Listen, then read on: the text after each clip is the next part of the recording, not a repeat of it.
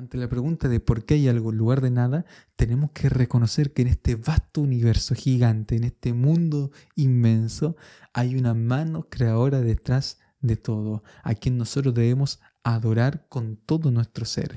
Y eso es lo que vamos a repasar en la lección de esta semana.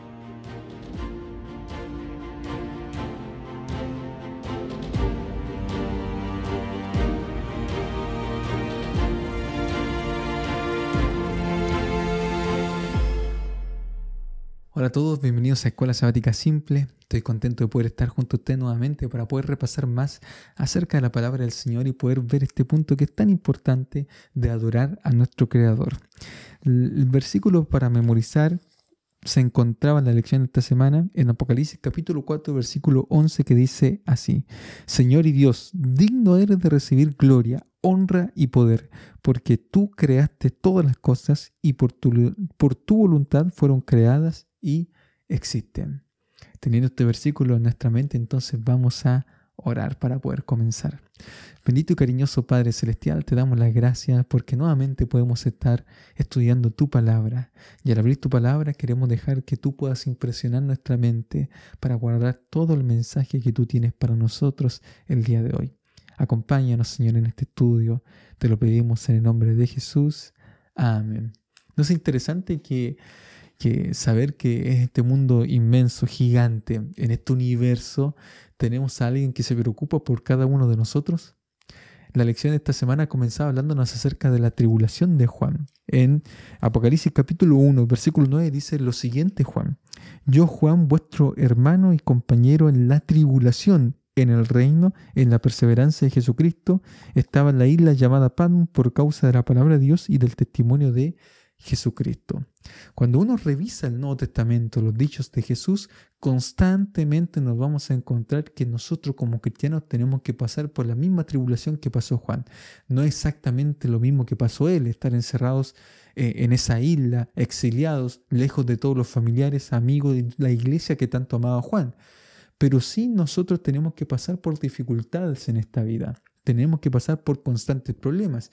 Y si yo les preguntara a ustedes qué problemas han pasado, sin duda me nombrarían muchos en su vida. Es decir, la vida es tribulación, la vida es conflicto, la vida se trata de pasar por diversas pruebas y dificultades.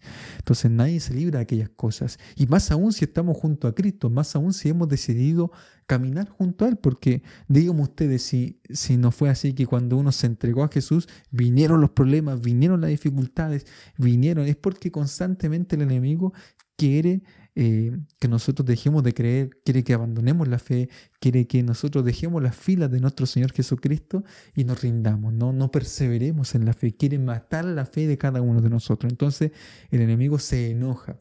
Ya lo vimos, ¿no? En Apocalipsis capítulo 12. Versículo 17 nos dice que el dragón se enojó con la mujer y con el resto de la descendencia de ella se fue a hacer la guerra contra este remanente. Es decir, una de las características del pueblo de Dios en el tiempo final es que está en guerra con Satanás, está en constante conflicto. Entonces, voy a leer acá algunos versículos que se encuentran en Mateo 13, 21 que dice lo siguiente, pero no tienen raíz en sí, sino que es de corta duración, pues al venir la aflicción o la persecución por causa de la palabra, luego tropieza. A veces pasa eso, ¿no? Y cuando viene la aflicción podemos tropezar. Versículo 22 de Hechos capítulo 14, versículo 22 dice, confirmando los ánimos de los discípulos, exhortándoles a que permanecieran en la fe y diciéndoles, es necesario que a través de muchas tribulaciones entremos en el reino de Dios. Otra vez, la única forma de poder entrar al reino de Dios es a través de las tribulaciones, es a través de las pruebas, es a través de los desafíos, porque ahí en todo caso también se aumenta nuestra fe, ahí se rebusteza, ahí crece nuestra fe, ahí nuestra fe es probada. ¿Qué más? Juan 16, 33. Esta cosa os he hablado para que en mí tengáis paz. En el mundo tendréis aflicción, pero confiad, yo he vencido al mundo. Y de eso no tenemos que olvidarnos. Que aunque Juan está allí solo, ahí está en Patmos, fue en ese lugar en solitario, en esa cueva en la cual él se encontraba, que Jesús mismo se le apareció, se le reveló y le dio un mensaje precioso, le dio un mensaje hermoso. Y que no se preocupara Juan porque Dios estaba con él. Entonces, hay un tema central en todo el libro de Apocalipsis, en toda esta revelación que eh, le dio Jesucristo a Juan, que tiene que ver con la adoración. En el tiempo final tenemos que decidir a quién adorar. Y como bien decía el versículo para, para memorizar, se hace un llamado a adorar al Creador. Digno eres de recibir todo porque tú nos formaste, tú nos creaste. Y esto es muy importante. Es decir, cuando nosotros decidimos adorar a Dios, siempre vamos a entrar en un conflicto con el enemigo. Vamos a entrar en un conflicto con Satanás. Apocalipsis capítulo 14, versículo 7, que lo hemos leído ya bastante en realidad, nos dice lo siguiente y vamos a seguir repasándolos. El mensaje dice así. Entonces, Decía a gran voz, temed a Dios y dadle gloria porque la hora de su juicio ha llegado, ya lo estudiamos, y adorar a aquel que hizo el cielo, la tierra, el mar y las fuentes de las aguas. Adorar entonces al que hizo estas cosas, al creador de este mundo. Tenemos que adorar entonces a nuestro Señor Jesucristo, quien fue quien creó todas las cosas. Y de hecho hay un énfasis en la Biblia acerca de esto, ¿no? ¿Qué nos dice la Biblia? acerca del juicio, ¿no? Porque mm, concluye acerca del juicio, que ya lo vimos, pero también habla acerca de adorar. Y miren lo que dice acá en el versículo 20 del capítulo 1 de Romanos, porque las cosas invisibles de Él, su eterno poder y deidad, se hacen claramente visibles desde la creación del mundo, siendo entendidas por medio de las cosas hechas, de modo que no tienen excusas. Es decir, Dios se reveló y Dios creó todas las cosas. Juan 1, versículo 1 al 3 dice, en el principio era el verbo, el verbo era con Dios y el verbo era Dios, Jesucristo. Este era en el principio con Dios y todas las cosas por medio de Él fueron hechas y sin Él nada de lo que ha sido hecho fue hecho. Entonces, nosotros vemos que Dios fue el creador de este mundo, de este universo. Pero nosotros nos vemos eh, en la actualidad confrontados en toda la educación, en todas las enseñanzas, en todo rango etario, que hay una teoría que está sobrepasando o se está enseñando con frecuencia, que es la teoría de la evolución. Entonces muchas personas piensan que este mundo vino de la nada, que este mundo vino de una explosión, que este mundo se sigue expandiendo, sigue creciendo, y así un montón de teorías que ha salido del lado científico y que tienen que ver también con que nosotros vamos progresando y vamos evolucionando.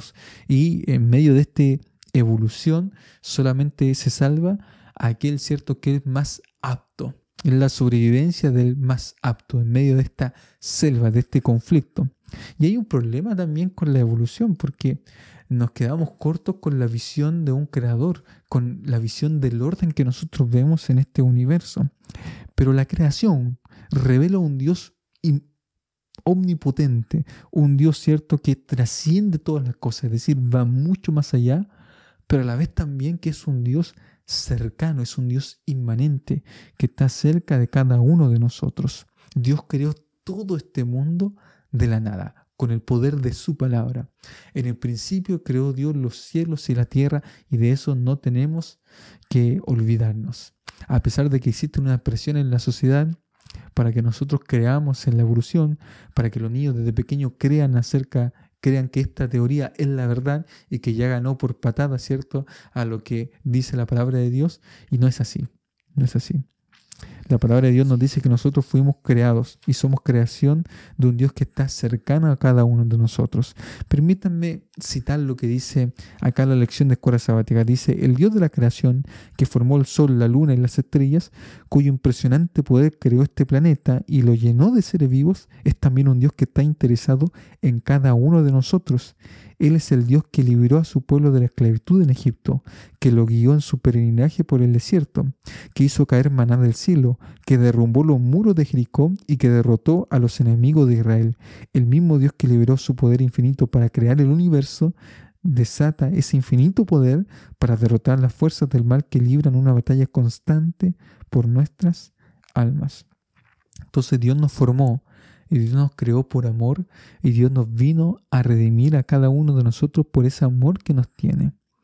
De hecho, en la palabra de Dios constantemente se dice que nosotros somos criaturas de Dios. Colosenses 1.17, y Él es antes de todas las cosas y todas las cosas en Él subsisten. Hechos 17.27, para que busquen a Dios, si de alguna manera palpando puedan hallarle, aunque ciertamente no está lejos de cada uno de nosotros.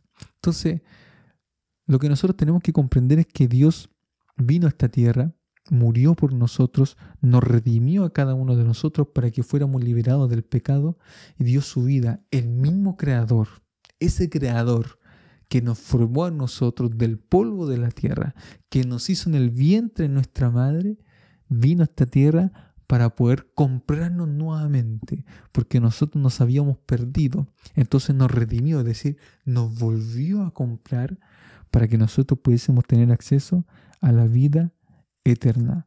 Y de eso nosotros no tenemos que olvidarnos, tenemos que tenernos siempre presente, porque Dios quiere estar junto a cada uno de nosotros. En la cruz, Cristo nos volvió a comprar. En la cruz, el Creador volvió a decir, a mí me interesa mi creación. A mí me interesa este hijo, a mí me interesa aquel, a mí me interesa, ¿cierto? Aquellas personas que están sufriendo, aquellas personas que están lejos de mí. A mí me interesa que ellos puedan acceder a la salvación y yo quiero y doy mi vida para que ellos puedan ser salvos. Qué maravillosa promesa que nos hace Dios. Qué maravilloso es el Señor con cada uno de nosotros, que vino aquí a morir por cada uno de nosotros para que accedásemos a la vida eterna. Entonces, ¿cómo no adorarlo a Él? ¿Cómo no adorar a Él quien nos creó, pero también nos redimió, quien dio su vida por cada uno de nosotros? Por eso en el conflicto final Satanás lo único que quiere es que nosotros nos apartemos de Él. Por eso nos manda muchas veces pruebas. Por eso nos tienta. Por eso nos quiere hacer caer. Por eso quiere que nosotros dudemos de Dios. Por eso tiene, ¿cierto? Todo un sistema filosófico, todo un sistema científico para que nosotros de alguna manera perdamos la fe, ya sea por las cosas que nos ocurren en medio de este conflicto o ya sea, ¿cierto? Por el avance intelectual, ¿cierto? Y todo este eh, avance científico moderno que trata de alguna manera matar la fe de las personas. A todo esto Jesús hizo una vez la pregunta, cuando venga el Hijo del Hombre, ¿hallará fe en la tierra?